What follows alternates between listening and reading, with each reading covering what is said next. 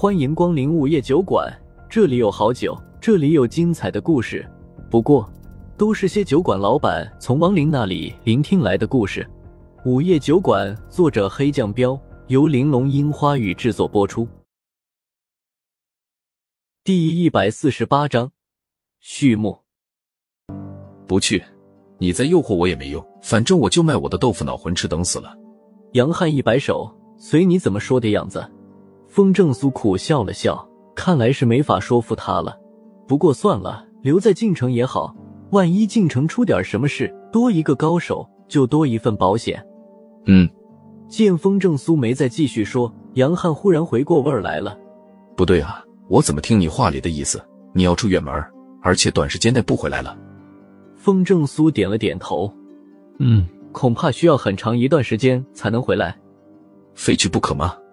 杨汉眉头皱起，问：“风正苏认真的道，非去不可。”杨汉一口喝完剩下的酒，也认真的说：“走之前告诉我一声，我给你送行。”说完就起身离开了酒馆。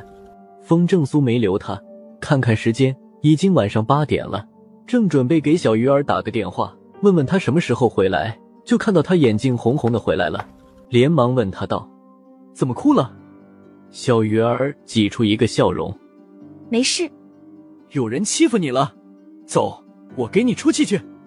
风正苏表情一凝，拉着他就要走。小鱼儿连忙道：“没有人欺负我。”那你这是？风正苏疑惑的看着他，哭的明显很凶，眼睛都肿了。小鱼儿只好解释道：“我去扫墓了。”风正苏一愣：“扫墓？”小鱼儿点了点头。一个朋友，今天是他的忌日。风正苏瞬间懂了，八成是给自己扫墓去了。不过记得白三娘说过，他应该已经遗忘了一切才对。于是试探着问道：“那朋友跟你什么关系啊？扫个墓哭得这么伤心？”小鱼儿勉强的笑笑，说起来很奇怪，我也不知道跟他什么关系，可我总觉得他对我很重要。风正苏不敢继续往下问了，赶紧转移话题。对了。有件事我得跟你说一下。什么？小鱼儿有些心不在焉。风正苏组织了下语言道：“过两天我可能就离开晋城了，提前给你打个招呼。”啊！小鱼儿惊讶了一下，连忙问：“你要去哪里呀？”四处转转吧。风正苏笑笑说。小鱼儿好心的提醒道：“可是外面很危险的，到处都是妖族和魔族，你不害怕吗？”风正苏道：“我知道，不过我也很厉害的，遇妖杀妖，遇魔灭魔。”啊！小鱼儿惊讶了下，连忙道：“魔都是坏的，可是妖不一样啊，妖也有好的，好妖你也会杀吗？”风正苏一怔，连忙道：“好妖我当然不会杀了，我只杀恶妖。”嗯，千万别跟那些牛鼻子一样，什么妖都杀。小鱼儿连连点头。风正苏笑笑说。放心吧，我又不是牛鼻子。对了，你要不要跟我一起去？反正酒馆的生意不怎么样，学院里又没人教你，还不如去外面历练一下，说不定你的实力很快就能提升了。小鱼儿想都没想，直接摇头：“我是不会离开京城的。”为什么？风正苏问。小鱼儿道：“我不怕危险，可是我必须守在这个小酒馆。”为什么非要守着这个酒馆？风正苏大概能猜到一些原因。当下神色复杂的问，小鱼儿思索了下道：“我也不知道为什么，可是我总觉得这个酒馆对我来说很重要。”顿了下，小鱼儿又说道：“而且冥冥中，我感觉自己要在酒馆等待一个人，总有一天会有一个人来找我的。”风正苏心下一颤，心道他说的人也应该是自己。虽然他的记忆暂时不在了，但是有些事情是不可能彻底忘记的。谢无鱼啊！谢无语，你的执念也很深啊。小鱼儿轻笑了下，道：“嗯，所以嘛？我是不会离开京城，更不能离开这家小酒馆。”那好吧，等学院的比斗结束，我就走了。风正苏稍作思考，把自己的打算告诉了他。这么急啊？那好吧。小鱼儿微微惊讶的道：“想再劝一下他，可想想让人家留在酒馆也没有太大的意义。”风正苏也没再多说什么。俩人同时沉默了下来，气氛变得有些冷。偏偏没有生意上门，俩人干坐到了十二点，小鱼儿才又开口道：“我回学院的宿舍了，明天我也要在学院观看比斗，白天我可能就不来了。”没关系，我也会去学院看比斗的。风正苏笑笑说：“入学院，而且还成为了替补学员的事，他都没有告诉小鱼儿。但愿比斗不用自己出手吧，不然到时候小鱼儿指不定有多惊讶呢。”小鱼儿也没多想，嗯，那好吧，我走了。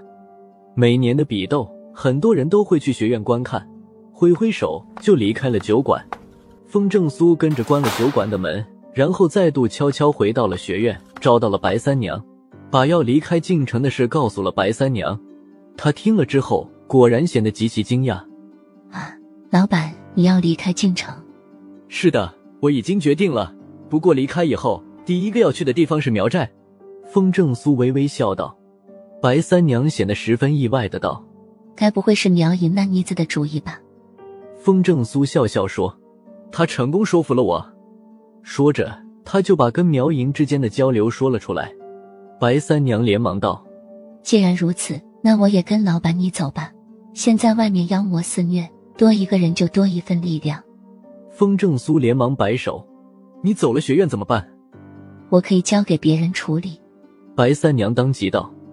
算了吧，我现在的力量不说无敌，但也没有人能把我怎么样。而且你留在学院有着更重要的事做，所以你就别担心我了。”风正苏微笑着说道。“既然老板你都决定了，那我就不说什么了。不过老板你也放心，给我几年的时间，我一定培养出一万个地级高手和十万玄级高手的队伍来。”白三娘一直知道风正苏的计划，当下就把自己的目标说了出来。风正苏叮嘱了一句：“别强求，也别拔苗助长，一定要让学员们自己修炼。”我不会那么蠢的，老板，你尽管放心。”白三娘道。风正苏嗯了一声：“好了，白姐你就去休息吧，别再在办公室熬了。”“嗯，我听老板你的。”白三娘点了点头，索性直接把电脑关了。“那我也走了。”风正苏挥挥手就离开了办公室。一夜的时间很快就过去了。次日天刚亮，风正苏就重新返回到了学院。来到学院的时候，苗莹已经带着那五人准备好了。我们去操场吧，等下比斗开始以后，所有人都会去那里。